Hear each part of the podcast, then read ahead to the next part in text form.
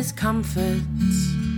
Take your claim to a life without shame. There are people who understand. Here they're reaching out their hands, and there is joy that will bloom on the other side Hi, my friends, it's Miranda, and this is one of the most eye opening and compelling episodes I've ever released. I'm still stunned that I was largely unaware of the quote troubled teen industry, what it is, and how urgently we need to stand up against the practices that you will hear about today. My co host Kathryn Robb and I speak with two guests who each have a uniquely riveting story to tell. So I've divided our discussion into two episodes, and I plan to drop the second one next Friday. This is not an easy listen, you should know that. But we can't look away when kids are in trouble, and we, the public, can help. So I'm going to give you a few specific calls to action toward the end and in the show notes as well. You can also follow Truth and Consequences on social media to get supplementary articles and videos that I will be sharing about this topic. Okay, let's do this. Hello, and welcome to Truth and Consequences, a podcast about trauma and its aftermath, where we talk about the difficult and often surprising challenges that affect us in the wake of trauma and other life altering events. I'm your host, Miranda Pacchiana. I am a writer and personal coach with a master's in social work and the creator of the website and online platform, The Second Wound. I am joined by my sometime co host and friend, Kathryn Robb. Kathryn is an attorney, writer, survivor, and the executive director of Child U.S. Advocacy, which fights for legislation to protect children and prevent child abuse and neglect. Today, we are talking about the so called troubled teen industry, a system of underregulated residential youth treatment facilities where kids who are acting out and or struggling emotionally get sent for treatment generally by well-meaning concerned parents. In fact, many of these facilities operate more like prisons, where children as young as 9 are routinely abused in an extreme system of behavior modification prevented from telling their parents what's going on, and kept for unnecessarily long stretches while reaping enormous revenue for the facilities. Thousands of minors are in these places today, in America and abroad, where they are isolated, traumatized, and subject to all manners of abuse. Paris Hilton recently came forward about the traumatic experiences she endured at Provo Canyon School and several wilderness programs, and her voice helped spark an interest in the pushback against the troubled teen industry from concerned politicians and the public. We are very fortunate to have two outspoken survivor advocates with us today to educate us on an issue that every person with a conscience needs to care about. I do need to warn you that we discuss emotional, physical, and sexual abuse. So while we do our best to handle these issues with care, please look after yourself as well. One last thing before we get started. If you find the podcast valuable and you're in a position to show your support, I would be very grateful if you'd make a small donation to help with my operating costs. Just press that donate button on the Truth and Consequences website or use my Venmo or PayPal handle on the coaching page at secondwound.com. Thank you so much in advance for your support and generosity. It really helps. Chelsea Maldonado is an investigative researcher for Trapped in Treatment, a docu-style podcast focused on exposing the troubled teen industry, produced by Paris Hilton, London Audio, iHeartMedia, and Warner Brothers. As a survivor of the troubled teen industry, Chelsea uses her lived experience to inform her work with a variety of youth rights focused organizations and initiatives. Amanda Simmons is a California attorney, advocate, and survivor of institutional sexual assault in the troubled teen industry. She founded Ambika Law PC, a firm dedicated to trauma informed lawyering and providing a safe space for survivors of institutional child abuse to explore their legal options. We're truly honored to have Chelsea and Amanda on the show today. Thank you. We're happy to be here. It's such a pleasure to have you on the podcast. So let's just jump in and you can tell us all about what the troubled teen industry is and your own experiences with it and how you got involved. This is a topic that I was really shocked to find out about when I listened to the podcast Trapped in Treatment, especially because I am in the world of knowing about trauma and children and their needs. I was pretty stunned that I had not heard much about it. And I feel like it's so important to get this word out. So I'm so excited that you two are here today. So please take it away and help fill in our audience about this subject that we all really need to know more about. Um, absolutely. The troubled teen industry is a network of facilities that offer typically behavior modification to youth. And these can be in a variety of settings. So you could have residential treatment facilities, you could have wilderness programs, you can have therapeutic boarding schools. Sometimes kids are kept on ranches. There's a really wide variety of settings. A lot of these accept children through parental placement. And in fact, the industry refers to itself as the parent choice behavioral health care system which I think is an important distinguishing factor. That's kind of my overview of the troubled teen industry. Amanda, I know you have insights as well. One of the real problems with this industry is defining exactly what it is. Because does a short-term psychiatric facility qualify? Does a foster care facility qualify? Does juvenile justice facilities qualify? And i think one of the things that they're increasingly trying to do is identify the nomenclature more accurately. Like i know families first has the qualified residential treatment program designation and it's not only hard to identify, but the actors are intentionally slippery about it. Whatever technical term comes under focus, they can shift it a little bit and then they're in a different category. So the sort of elusive nature of defining it is is intentional. It's not mm-hmm. accidental. Yeah. So, what are we focusing on the the segment of the industry that is rampant with abuse and under regulation? What does that look like? So that is really the majority of the industry. Um, wow. So you do have, you know, kind of a state by state patchwork of laws that require licensing and oversight, uh, but those are very minimal. These facilities, I think, you know, they purposefully designated themselves in an area that doesn't have a lot of regulation. So a lot of them don't classify as a traditional school. They don't classify as a traditional hospital. They don't classify as a detention center. So they're in this kind of legally nebulous area. And so, Smart. yeah, so, state by state, you know, a lot of these get kind of shoved under the group home category, and it's not even really known that they're doing anything therapeutic. Some states require no licensure at all. Those that do have licensing will generally have some exemptions for religious facilities. So that's how they they end up having so much ability to run the way that they want to that ends up being more about behavior modification than it is about actual treatment and it moves pretty quickly over into abuses. Mm-hmm. so i think it deviates from you know what we would expect from standard treatment. So a lot of these facilities are holding kids for a very long time. You can have kids that are held for years at a time in residential facilities. And there's really no evidence that indicates that a child needs that level of inpatient lockdown care and there's no oversight, right? And it's a conflict of interest because if they keep them in, they make more money. Exactly. Yes. Yeah. Mm-hmm. Okay. Maybe Chelsea, you can walk us through how this process begins with a parent and a teen and what it usually looks like. Mm-hmm.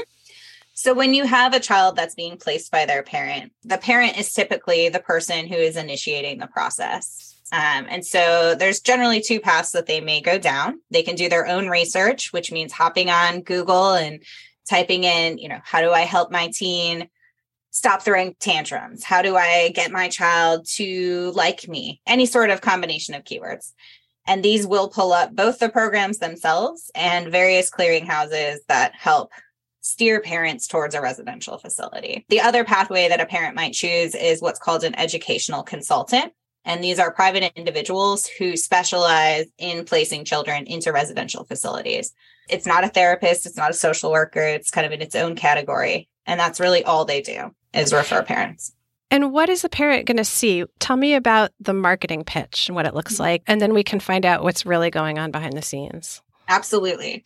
Parents will see generally beautiful facilities. They market equine therapy, they market access to nature, experiential learning, a whole variety of terms, right? You'll notice therapeutic, but not therapy, ah. which is kind of an important distinguishing factor there. Uh, you'll also notice references to behavior changes and kind of nebulous diagnoses. You won't necessarily see something like you would see at a traditional hospital inpatient. It's is your child acting out? Is your child unhappy? Could your child be struggling in school? Send them here for our therapeutic process in this beautiful location with all of these animals and all of these opportunities and this chance to be immersed in a therapeutic environment and we will return your child to you loving and grateful and appreciative. I actually wanted to add to that that one of the things that I, I, think I've seen switch in the marketing recently, and it really bothers me. I've been practicing yoga and meditation for like 15 years now. And these places are starting to sound like wellness retreat. You know, go to Tulum for eight days and meditate. And, it, and like they show kids meditating on hilltops and like sound baths and, you know, Reiki healing.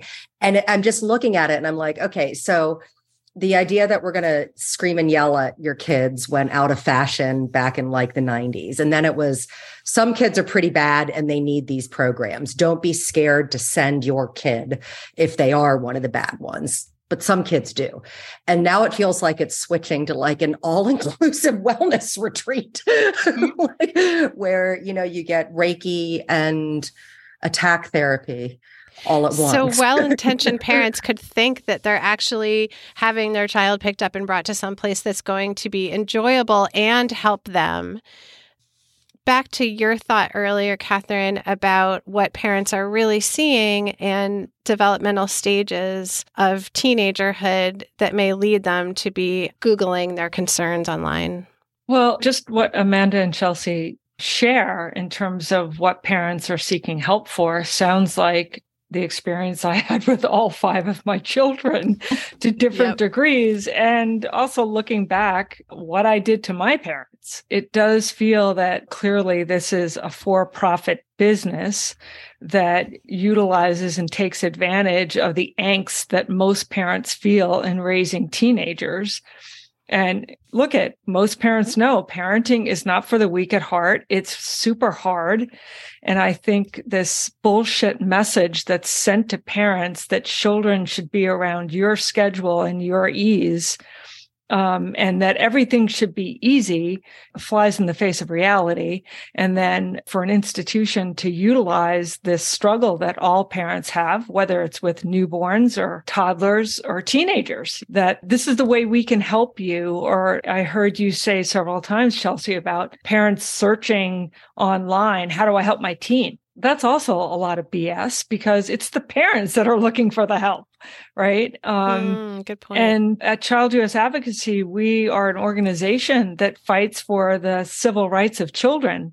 And to have these industries take advantage of the angst that parents are feeling and perhaps to some degree the ignorance that parents have around this and that trust me i had my own ignorance my oldest is was a bit of a guinea pig in terms of what i had to learn but then to sort of have your kids traumatized and have them sent off to a wellness place where they're going to need more uh, meditation and yoga to heal from the fact that they were kidnapped and betrayed by their family and parents. This is a cluster of insanity, in my opinion. And the sad reality is it's the children that suffer, likely That's for the right. rest of their lives. I think also what you're talking about, Kathryn, is the disgusting pathologization of teenagerhood. Yeah, exactly. The, that because you talk back to your mom, mm-hmm. that that's a disease. it's not exactly disease, that that's or,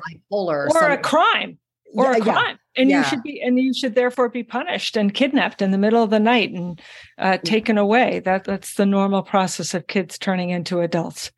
Um, it's part of individuation. It's mm-hmm. a natural developmental stage and it's normal and it's bumpy and it's hard but that's what kids need to do. So tell us about the kidnapping slash transport and how this all begins for a child essentially Yes. So parents are often encouraged to utilize what's called a transport service. And these are private companies whose sole function is to collect kids from their homes and bring them to residential facilities. So these are really marketed to parents in two ways. one it's going to be a less it's less traumatic for you as a parent you don't have to physically force your child to go to the facility you don't have to be there for the goodbyes you don't have to do the handoff right and then on the the other angle that is often pushed really heavily is your child won't have a chance to run away or refuse treatment so these folks will typically come in teams of two or four generally parents are encouraged to do this in the middle of the night while the child is asleep a lot of times the parents will be home, but they're kept relatively separate from the transport process. So they're there watching, they're giving approval, but they're not stepping in to protect or intervene with their child. Um, the child is woken up by the transporters and informed in that moment that they have some amount of time to collect their belongings and it's time to go. They're often presented with, you know, the easy way or the hard way. The hard way implying the use of some form of restraint you know handcuffs or or physically carrying the child to the car and taking them. And then from there they're transported sometimes thousands of miles away from home. Um, some of these facilities aren't even located in the states so you may have kids you know traveling out of the country. They're going on airplanes they're going by car um, and it's a very disorienting and and terrifying experience for kids. I would like to just add to that also that the facilities tell the parents that it's better if the child is further away that that a you know a hard break from their community and from their network will be best for the kids. So get them far away which I think is yet another indication that the problems are intentional, right? Like the further you get a, a, child away from their parent, the harder it is to see them, the harder it is to supervise it all. So I think right. And there's literally no evidence that taking a child further away from there. In fact, there's a ton of evidence to the contrary that keeping a child really close to home, if they do need out of home treatment, is effective. So I think just from the very start, they're building in structures to, you know, really tear the kid apart, you know, by telling the parent, send them across the country.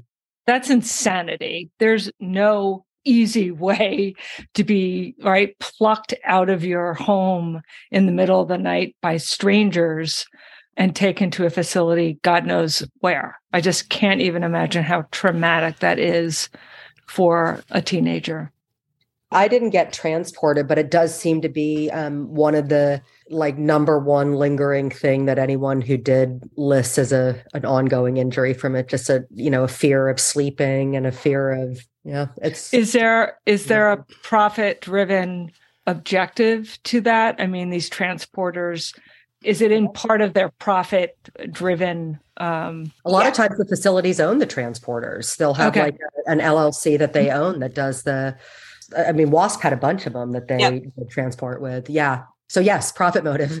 profit motive. Yeah. Yeah, and they're not cheap. More. No, they're not, not cheap.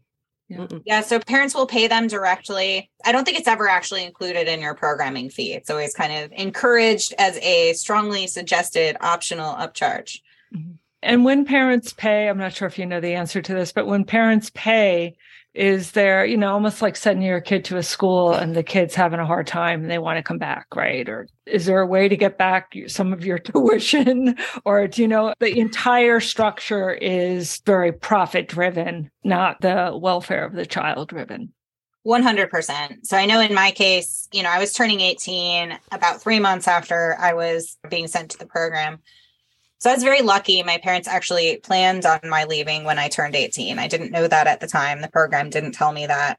And I know in their case, they had to pay six months of tuition up front, regardless of the fact that I was only going to be there for three months. You know, a lot of places will also have kind of the opposite. So they'll have a guarantee. If your child graduates from the program and then has a behavioral issue in the future, you can readmit them for free. And so, you know, there's a lot of encouragement for the kid to go all the way through the program. Right. The other thing they do that I find super, super manipulative in addition to everything else is um, they offer those high interest rate loans. They'll can they'll take second mortgages on your house.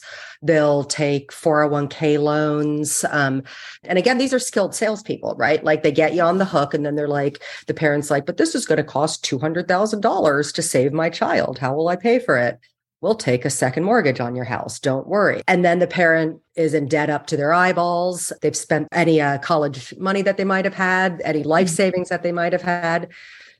which then further stresses the family system to take the family exactly. and take absolutely. their and now they have a traumatized child and, and a second mortgage on their house. Wow. so, who, they, who, they, who, they, now cannot afford to send to college. Right. Exactly. That's what happened to me. That was my entire wow. college fund went to Tranquility Bay.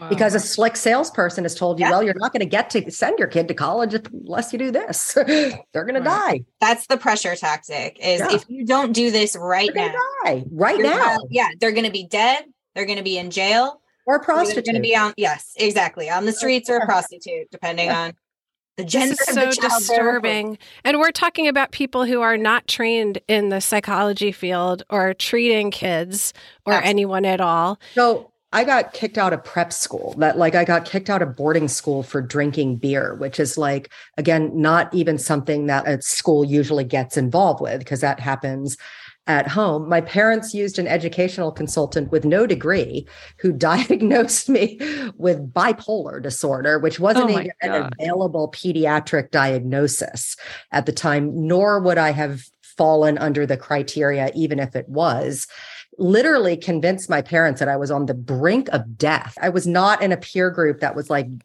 at high risk of death. And I mean, if you ask them to this day, and my parents are smart. My dad has a degree from Cambridge. He's not a dumb guy. If you ask my parents to this day, you were going to die. You were like, we didn't know what to do. You were on the brink of death. And that's how good these salespeople are. I mean, these are, you know, they convince smart, well intended parents that, like, she drank beer, she's going to die. Mm-hmm. And the irony is that they're actually traumatizing children and creating emotional and psychological issues, creating a lifetime of repercussions from the way they treat them. So, do you two want to tell us about what happened to you, or would you like to start with sort of a typical experience of someone who arrives at these? Yeah, I don't know okay. that there is a typical experience. Go ahead, okay. Chelsea. Um, so I was 17 when I was sent to Tranquility Bay which is a WASP program in Jamaica. That's the Worldwide Association of Specialty Programs and Schools. So they were at one point the largest troubled teen industry provider in the US. They are now currently defunct. Uh, so I I had had a rough couple of years in my adolescence. I would say more so than Amanda, I was definitely exhibiting more troubled behaviors. I had a very tense relationship with my mother and I guess with my life in general, I think growing up in the 90s was a very difficult time to be a girl. And there was a lot of pressure and expectation of like finding this balance between like slut and prude and how to navigate that in the world. And I was not navigating that terribly well.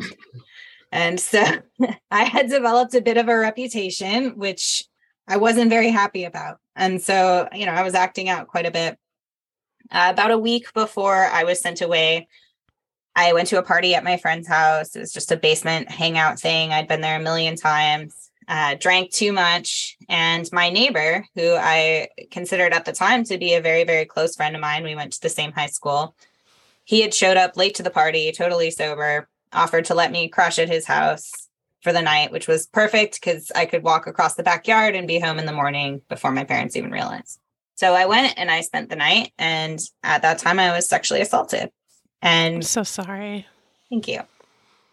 I didn't really know how to react to it. I didn't even really know if what had happened to me was sexual assault. I was mostly unconscious for it. I didn't have, you know, physical injuries or feel what I thought at 17, you know, a rape was supposed to be. So I didn't didn't even really know. And I remember I went home to my parents' house. My dad was there. I was super rude to him. I left, went back to my friend's house. That's who I told what had happened to me. You know, we collectively confronted him. For some reason, this seemed like the appropriate response to call him on a group call and ask him about it. And at first, he denied, you know, that anything had happened between us. And then when he realized that I remembered enough, his story instantly switched to you've forgotten that you consented and you were super into it. And, you know, I just, I figured you didn't want anyone to know about it. And that's why I said it didn't happen. So that realization that not only had this happened, but like he was deceptive about it hit me pretty hard. And so I think it took me a day or two before I contacted my parents. So I, I was essentially a runaway at that point. Um, you know, I called my parents. I finally told them what happened. They took me to the hospital where a rape kit was done and an examination. It had been too long at that point, I think, to really collect any evidence, but it was still the process. And during that, they also did blood work and reported back to my parents that I had taken substances. So, you know, my parents thought, oh my God, this horrible thing has happened to my child and she's using drugs. What can we do? So I already had a therapist and, you know, they brought me to my therapist and I, I really didn't want to talk about what had happened to me. I, I didn't know what to say about it. I wasn't sure about what it was. My parents were the ones who made me go to the hospital and report it in the first place. And I felt really conflicted about that because I knew the police were going to interview my friends who were underage, that we had been drinking, that we had been using substances we shouldn't. And so the last thing I wanted to do was get everyone in trouble, you know, for this thing that I felt like I was mostly fine from. So why is everyone freaking out? Right.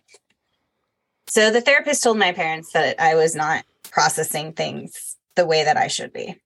And at that point is when I remember she brought out this brochure and started talking to them about options and at that point, I I was only really familiar with kind of what I considered traditional rehab, right? Kid gets sent off for like 90 days for drug and alcohol rehab. I had plenty of friends that had gone and come back and seemed fine. So that's kind of what I thought was going to happen. Still was upset. I think I I ran off to my then boyfriend's house and was like, You're not gonna send me. I'm gonna live here forever. And then like I don't know, five days later, it was like, hey, so about this. Turns out it's not that great living at my high school boyfriend's mom's house. So maybe you can pick mm-hmm. me up. So they picked me up and I went home. And at this point, you know, I still thought going to rehab, not happy about it, but it's 90 days. It is what it is. Like, I'll be fine.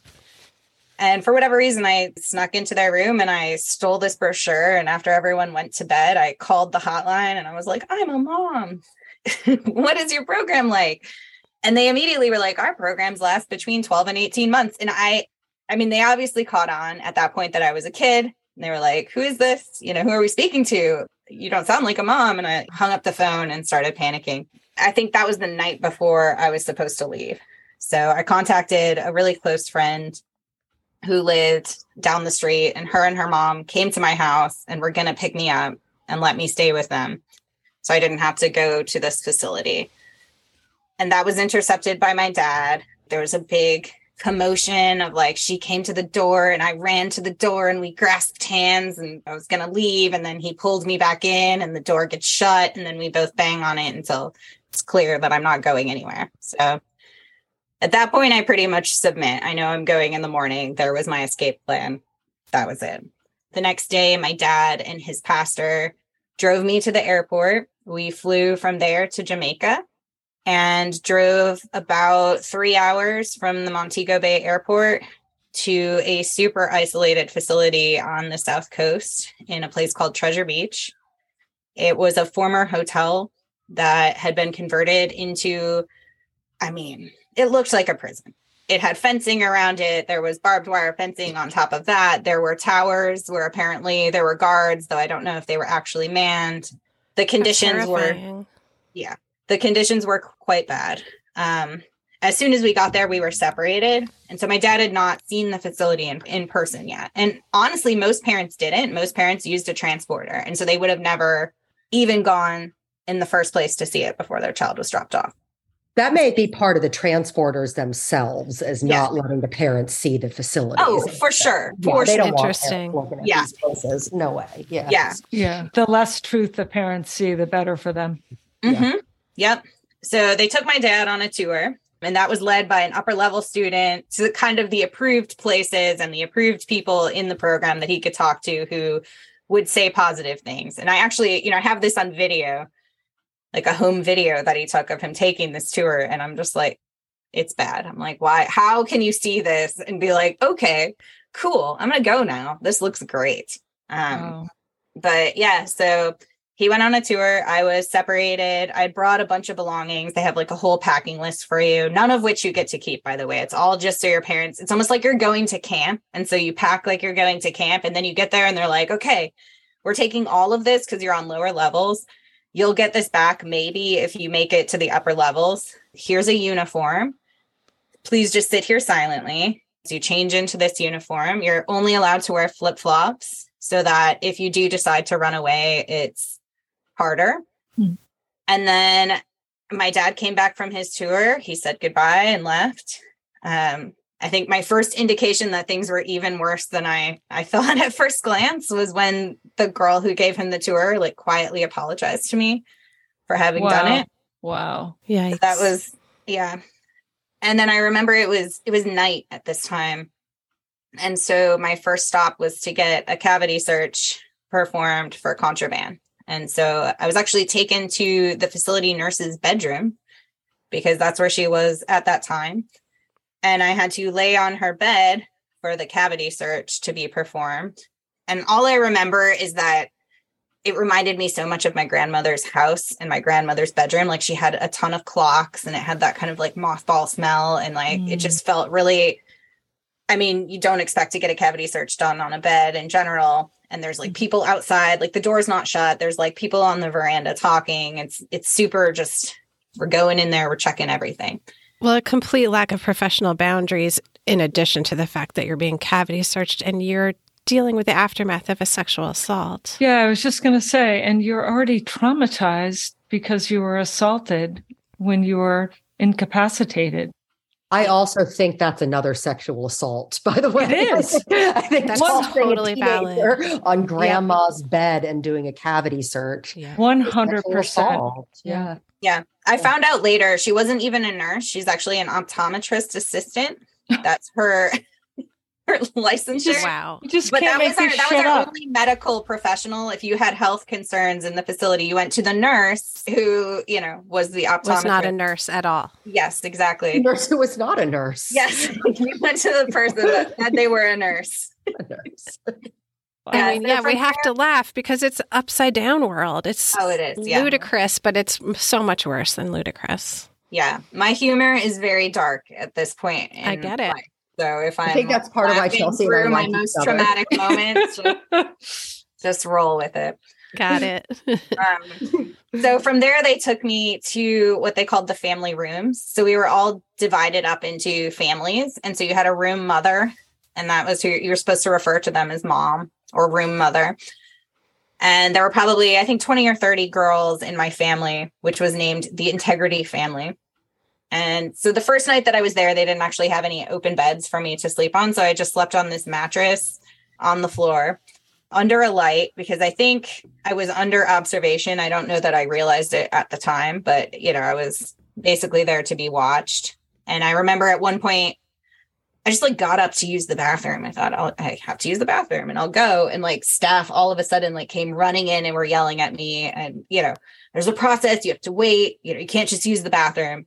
So you had to you'd have to lay in bed and wait for someone to come in to do checks to shine a light on you, so that you could raise your hand, so that they could give you permission to speak, so that you could ask to go to the bathroom, so that you could then tell them if it was a number one or a number two, and they could give you the appropriate toilet paper squares and then you could go while a staff stood outside of the door to make sure you were doing what you said you were doing. And then after that, you could go back to bed. This is Our, so many different layers uh, of abuse. It's alarming. Wow. Our jaws are just falling open at this story. The level of control. oh, terrifying. complete control. Complete control. Yeah. So the next morning, I was assigned what they called a staff buddy. And so this was a another student who was level 3 or above and they had this really thick binder of rules. You know, these are the rules of the facility that you have to follow. And they kind of explain to you how it works. So you're you're trying to gain points to move up these levels of privilege, right? But you also lose points anytime you break a rule. And when I say there's a rule for everything, there's a rule for everything. So everything requires permission to sit, to stand, to speak, to cross through a doorway, to look at to, people. Yeah, anything. You'd have to raise your hand, wait for permission, obtain permission, then do the thing.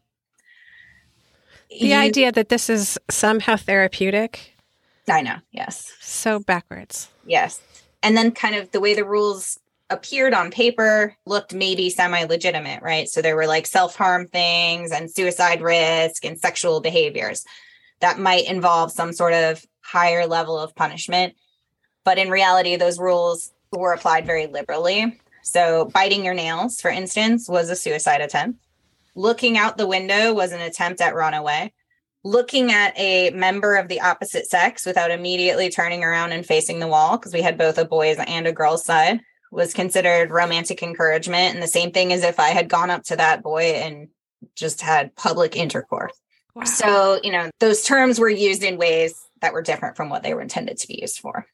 So you learn the rules and then you you begin the routine, right? And so each day at Tranquility Bay was exactly the same.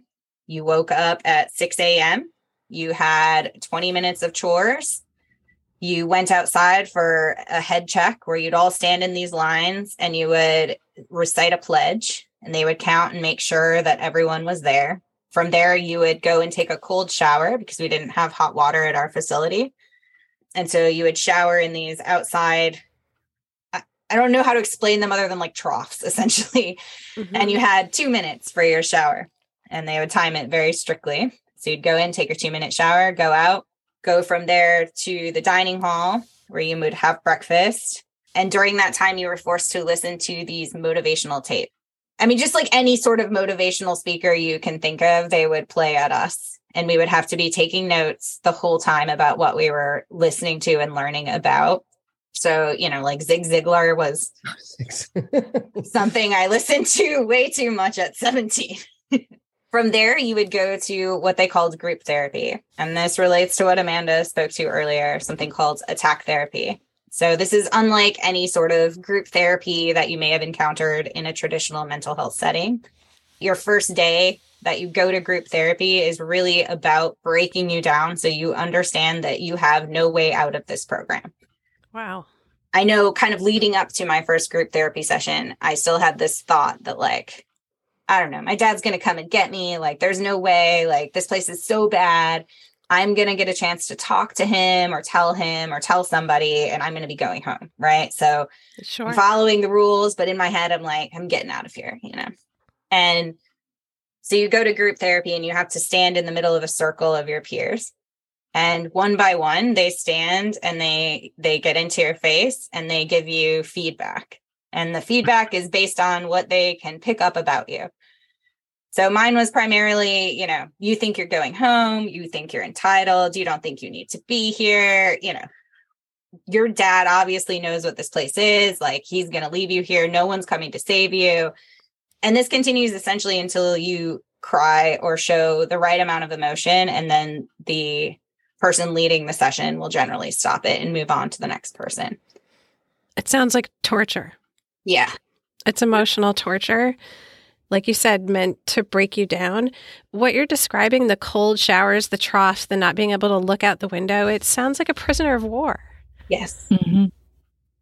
It's absolutely I, I, I would argue that some prisoner, there might be conventions that prevent some of this treatment with Great point. Yeah. Right. I think some of this stuff is is just not okay. it's a violation of civil rights and human rights. Yeah yeah. no matter what age you are. And it's so much worse that they're doing this to minors. Mm-hmm. My facility was pretty brutal in terms of the use of restraint and seclusion. Uh, I was very lucky. I didn't actually go to observation placement or experience physical restraint myself. So I think I just complied pretty quickly, like saw it for what it was and was like, nope, not going to fight back. We will just do this.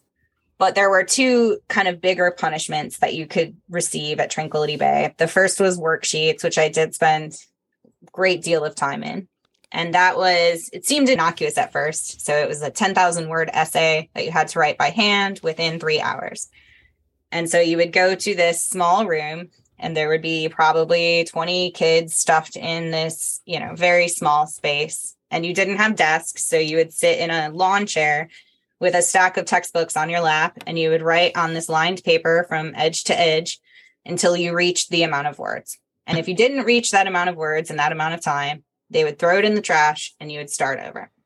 And so you could be there for a day, you could be there for a couple of days, you could be there for weeks. It's up to you, it's your choice. Wow. Is this ostensibly wow. educational? This or punishment? This was a punishment. Okay. This was not they didn't actually even really read your essays. It was literally just you had to write down that number of words in that amount of time. So that's all they would do is count them and then throw it away. So it didn't need to make any sense or uh, be grammatically correct or anything. No, no. The Wow. first few times I went, I thought that was the case and that you'd have to mm-hmm. like maintain a topic. And then I realized that that didn't matter. And that made it slightly easier because I could just gibberish my way through it. Wow. So that was one layer of punishment. And then the next layer of punishment would have been what was called observation placement. And this was a room in the basement of the program. It's just a concrete floor. And kids would be taken there if they were a threat to themselves or others. But as we discussed earlier, that could include all kinds of behaviors that were not threatening. And that required that children laid on the ground on their stomachs with their chin resting on the concrete their arms out to their sides like this, and they had to maintain that position all day. They were given a small break, I think every hour, where they had to do some jumping jacks because at one point, I think the Jamaican authorities came and visited and said that, you know, you can't just make them lay here forever. So they added that in. But kids would spend, I think the record was 18 months in that position in that room at my Good facility. God. I mean that that would cause lifelong physical problems. I Absolutely. mean, yeah, like your spine would be permanently I'm unable to speechless. function. And after and that. you could Yeah. have nerve damage and Nerve, yeah. all sorts of other my God. Mhm. Your parents are paying for this. Parents are paying for this. I mean, it's in the contract. It's framed slightly different. Like I said, like it's only when your child is truly a threat to themselves or others. But in practice, kids were there all the time. It was broadly applied. Very broadly applied. Yes. Wow. Um, I think within the first week after I got to the program, there was actually a boy who ran away from the boys' side, which was a pretty impressive feat to even get out of the complex. But we were like on the beach on a cliffside. So he climbed down to the beach and he kind of started running. And then I think that he ran out of land. And so they were able to capture him and bring him back. And I hear that sound to this day. He was consistently being restrained and hurt in that room for several days. Good God. That points out something that you two also talk about, which is the trauma of witnessing what they're doing to other people Yeah. as well.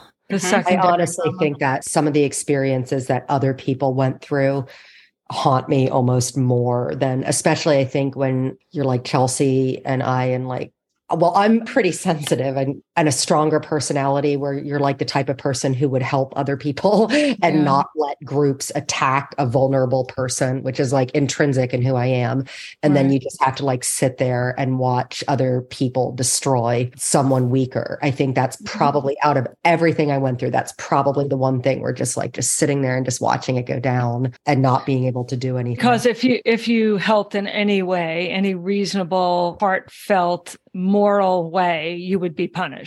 Absolutely. And in You fact, you were required to police. You were required to tell on each other. And if you didn't tell on someone, or if you didn't make sure that somebody who broke a rule received the appropriate consequences, you would get that consequence yourself. Wow. the whole group could get the consequences. Mm-hmm. Yeah. Which is even worse when the whole group, if like you do something small and then we would call it sitting, where you just have to sit in a room and it could be for days and days and days. And so, like, if you did something small, and the whole group had to sit, you're like, uh, you know, then everybody hates you. You know? yeah. And this is how abusive systems and abusive relationships work when they're taken to the extreme is that it has control over every possible choice that you could make. And this is such an extreme version of emotional torture. I think this is really hard to hear. I think I just want to say to my audience, as hard as it is, we have to know this because it is happening right now to kids and there just mm. is not enough awareness out there. So I so appreciate you sharing this with us and I'm going to let you keep going, Chelsea. Thank you. Yeah. So that was kind of the typical day. You know, you would repeat dinner, you would do emotional, they would call them emotional growth videos, which were usually like, if you remember the old after school specials that used to air on TV, it was like cassette tapes of that. You know, we had like an assortment of like probably 10. So you would watch Mhm. them over and over again. And then there would be some form of an elective. So perhaps you would go have field time which was literally just walking in a circle around a barren field. That was our gym class. Or music, which was where you could sing, but we weren't allowed to listen to music as a privilege thing. So you just had to a cappella it based on what you remembered. We didn't have any sheet music or like anything. So, so oh, you were allowed like, to sing. Yes, you were allowed to sing at this one specific half hour time. And so that was kind of the typical day to day program. And then every month or two, they would have a seminar. And so these seminars were based on LifeSpring. So they actually hired former LifeSpring facilitators to develop the seminars for WASP. And so they just pretty much copy pasted what LifeSpring was doing and explain create- what LifeSpring is. Mm-hmm. So LifeSpring is a large group awareness training. It's both experiential and highly confrontational. And it uses a lot of techniques that have gotten it a reputation for brainwashing and as a cult over the years. Kind of similar to like Landmark Forum, mm-hmm. but more confrontational and more extreme. Okay. So the seminars in the programs, they had a set for children, and then they also had a set for your parents and siblings. And I think this was WASP's kind of genius move in terms of turning parents into just fervent supporters of the program. So the parents would go through, you know, a series of seminars on the outside and love it, fall in love with the whole concept of this experiential learning. And then we would also go through these seminars in the programs. They would be generally three days long, the ones that the kids went to, often between 12 and 14 hours a day. You would have homework before and after. So you were generally pretty sleep deprived you would do these very confrontational exercises in the seminars that were designed to teach you their personal philosophy, which is that there's no right or wrong, there's only working or non working. So, looking at the world through a right or wrong framework is actually really damaging. It allows us to be victims, and being a victim is really bad and disempowering. But if you look at the world through working and non working choices, then you can kind of separate yourself from this morality of what happened to you and look at an event that way. So, in terms of my sexual assault in particular, what that looked like was I made a non working decision to drink.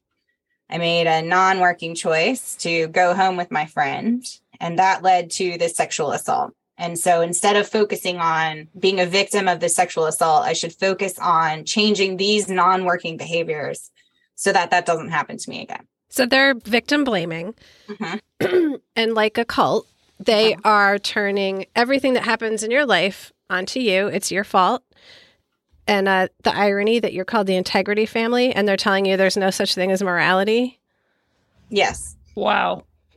I mean, the phrase that they used is based on your results, you have exactly what you intended. What you're getting. Yep. Yeah. And that was used no matter what, you know. And so in these seminars, what I didn't know at the time, but I know now, is they actually had all of your therapy notes. So these seminar facilitators who were contracted people brought in, former LifeSpring folks, were given access to all of your therapeutic history.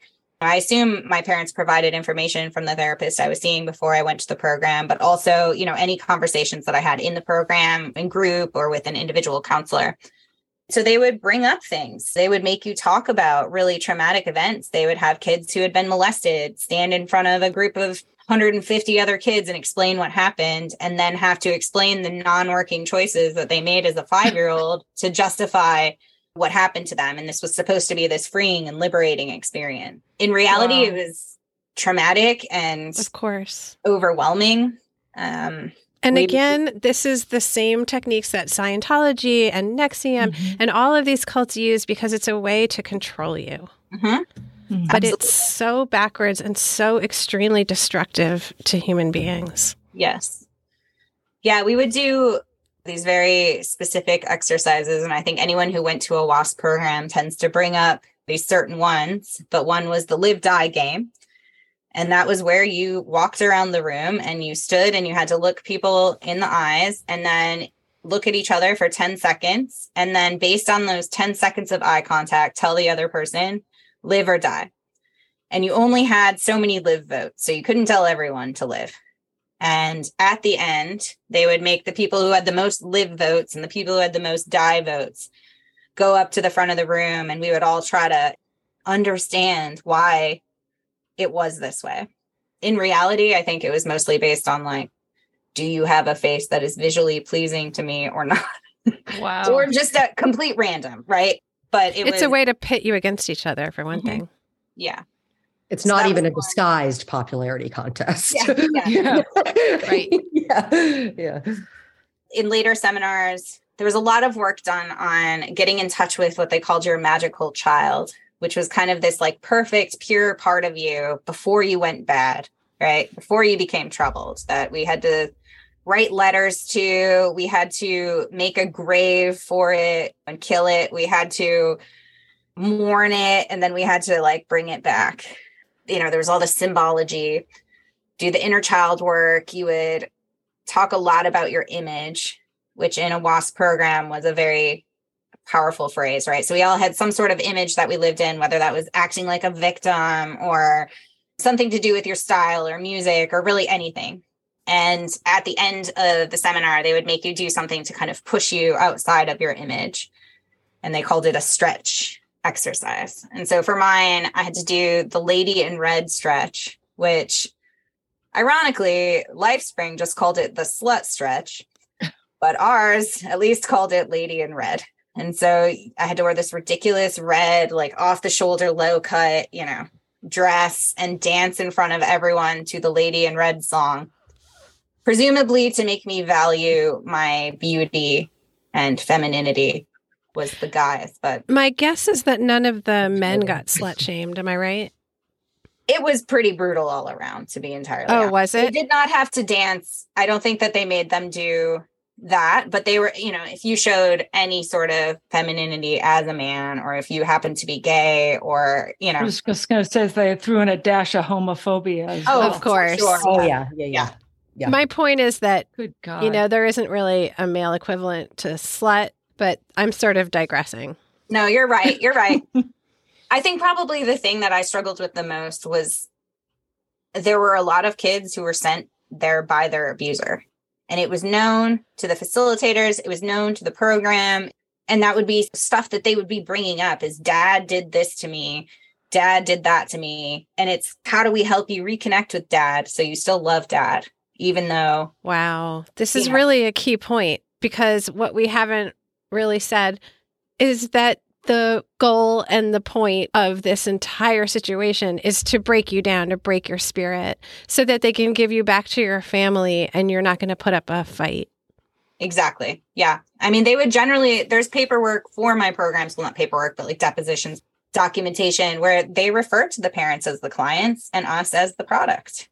And I think that's exactly what it was. You know, it was, did you screw up along the way of raising your child and now your child doesn't like you? Well, send them here and we will deprogram them until they are just so grateful to be home with you and they absolutely love you. Wow. No teenager likes their parents. And if they say they do, they're lying. It's, it's actually a healthy part of being Exactly. a teenager is you have to start severing those family bonds and yeah. So creating you, your so own you create, identity. uh, Yeah. yeah. exactly. Yeah. Your own identity. Wow. That's right. The level of emotional and physical abuse is just it's shocking. shocking. Like, it is absolutely shocking. stunning. How long And, were you and there? your parents had to pay for this. Oh, oh lot. they paid handsomely for this. Yeah, they paid I think like close to forty thousand dollars for me to be there for just shy of three months Wow. in a place where I mean, our kitchen didn't have adequate facilities. You know, we didn't have filtered water, not only just hot water. We didn't have water filtration.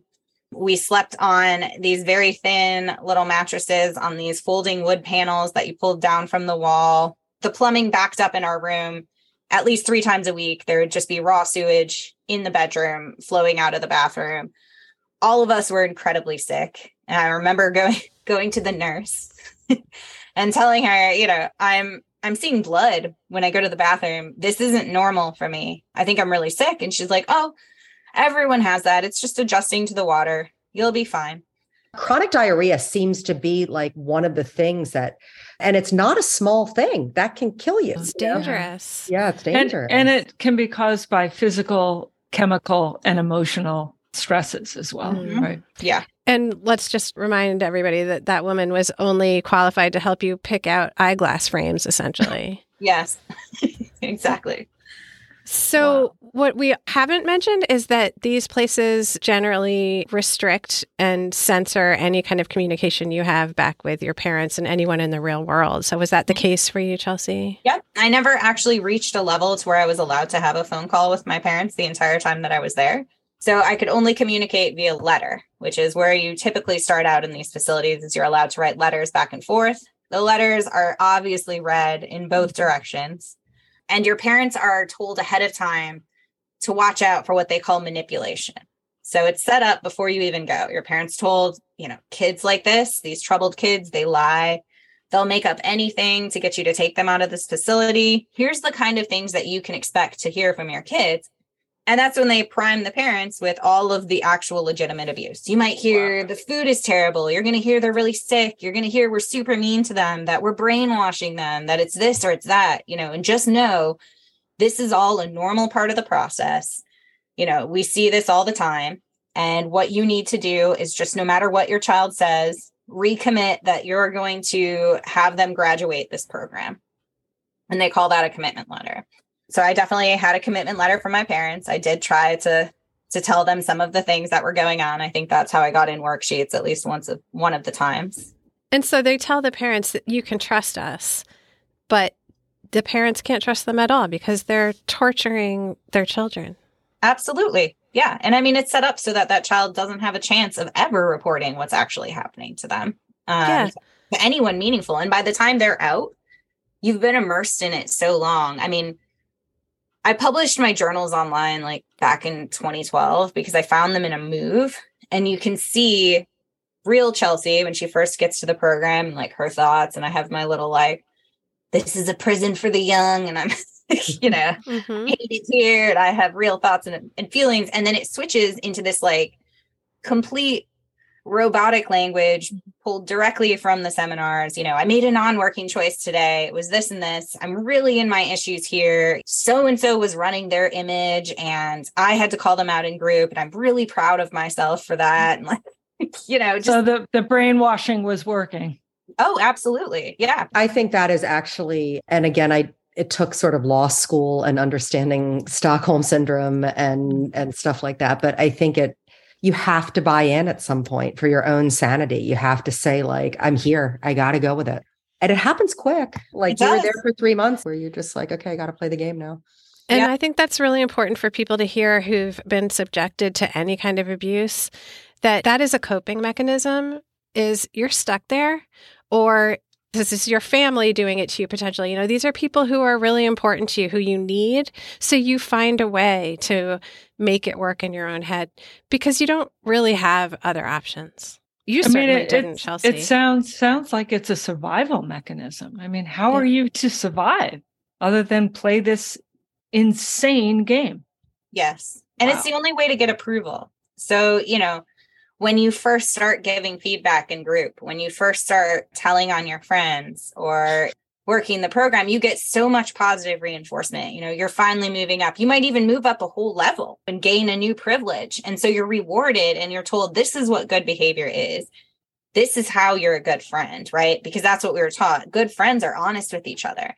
And so when you're giving someone feedback in these groups, you're helping them. And if you really care about these people, you'll do it no matter how it makes you feel or how it makes them feel. And that's such a huge element of it.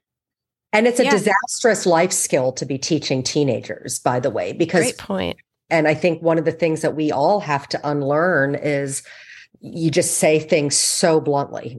You can't confront people on everything. And yet they're training teenagers to like essentially be dysregulated, right? Like they're training teenagers to get upset over small things, to confront at the slightest provocation, to feel hurt, upset, and angry over things that in ordinary life you don't and it's hard to when you're wiring those neural pathways in such young kids, it becomes really hard to like readjust real life skills where you don't treat people like that and you don't confront somebody angrily and expect to hug them 30 minutes later and have everything be okay. You know what I mean? Like it's just like the mm-hmm. worst life skills you can be teaching teenagers.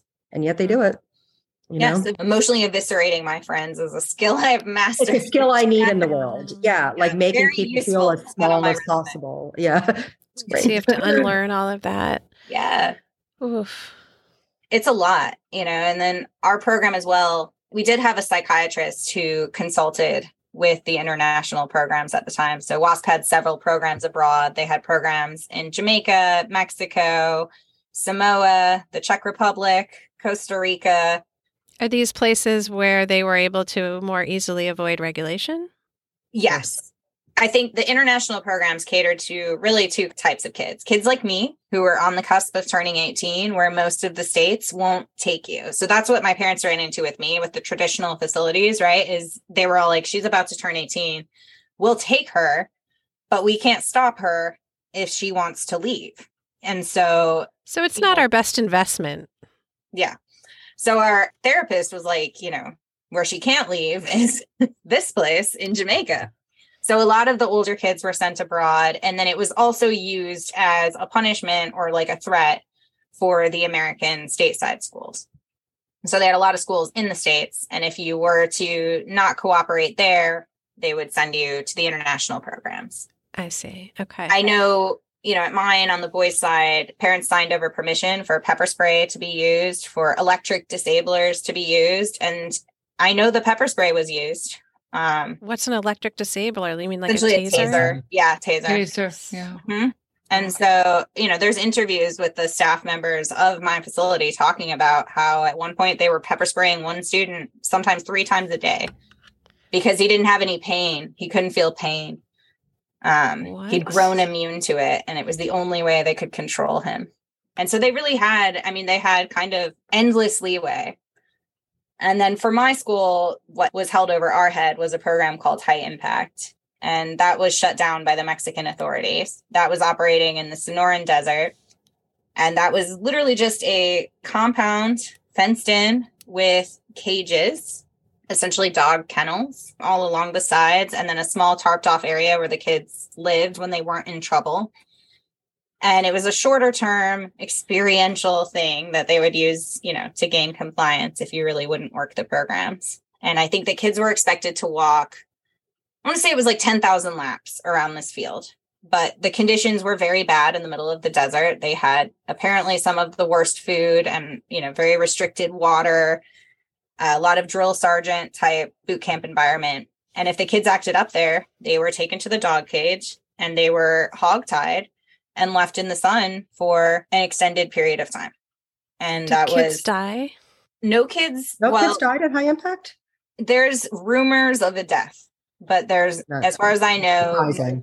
Surprising. No yeah. yeah. By the grace of God, no one died because it yeah, sounds like that could be a lot of. that, that's a miracle that no one yeah. died.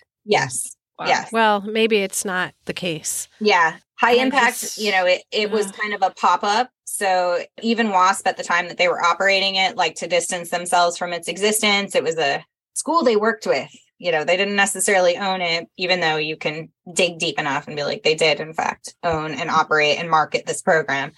I think they knew from the beginning this is this goes beyond even like the wilderness or boot camp model that yeah. most people are familiar with. It's just unfathomable. So we have about 30 minutes left.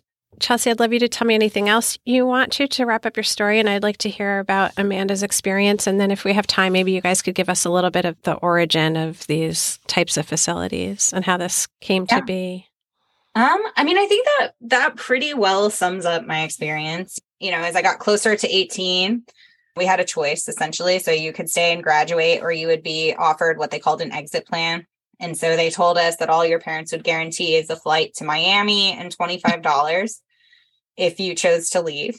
And so I had already made up my mind. Like I was going to take the $25 and go to Miami and call my friends in Michigan and be like, somebody like help yeah. me get from Miami to there. Or I guess I live in Miami now with this $25.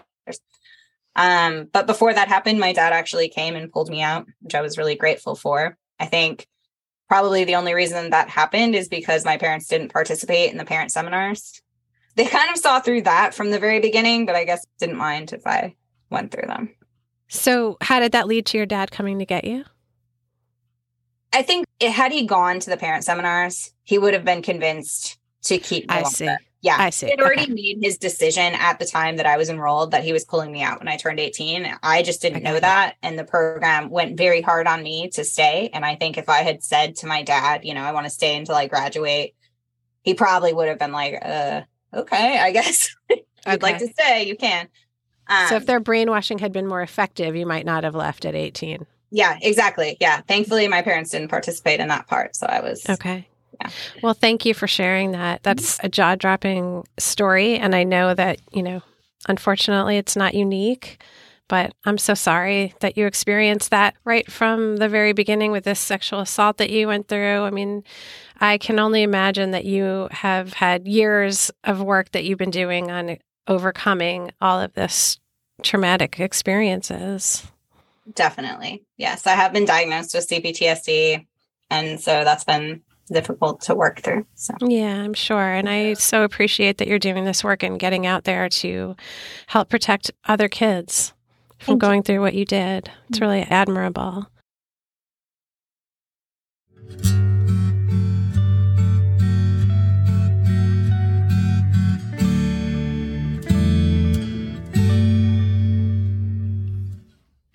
Thank you for listening, and come back next week to hear Amanda Simmons tell us about her experience as a survivor of the now closed John Dewey Academy in Great Barrington, Massachusetts, and the work she and Chelsea are doing to help expose and shut down these types of facilities. Chelsea and Amanda are writing a blog post with more information that we plan to send out next week to all my Second Wound blog subscribers, and which I'll also share on social media. So head over to secondwound.com to subscribe. It's really easy to do, and you will receive the post in your email when it comes out. I also recommend listening to the podcast Trapped in Treatment, which is produced by Paris Hilton. It will help you learn so much more about the history and current state of this industry, including Paris's own story. And finally, your call to action for this week is twofold. First, sign Paris Hilton's petition on change.org, which you can find by Googling or looking at our show notes. And second, Amanda and Chelsea encourage you to explore the hashtag breaking code silence on social media to understand more of the survivor perspective. And next episode we'll give you another call to action, so I really hope you come back. Check out the Truth and Consequences website to find all our episodes, photos, and show notes. That's truth, the letter N, consequences.com. And please support the podcast with a five star rating and review, and even easier, tell your friends about it. You can follow Truth and Consequences and the Second Wound on Instagram, Facebook, and Twitter for updates on episodes and past guests. Thank you for listening, and always remember your truth matters. Original music for the Truth and Consequences podcast, including our beautiful theme song, is composed and performed by Maddie Morris and produced by Pete Ord of Haystack Records. Thank you, Adam, for finding the fireplace tool you knew I wanted because you listen and pay attention and you manage to surprise me with the perfect gift every time. Which, if we're being honest, is sometimes because I forgot that I asked you for it.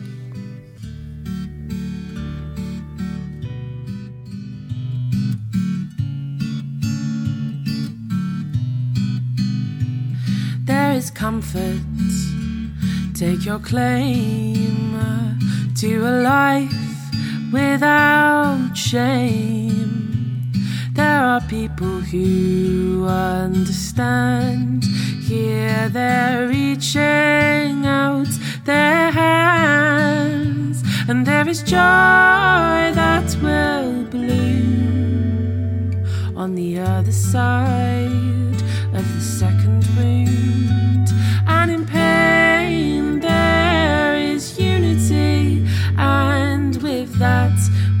are community.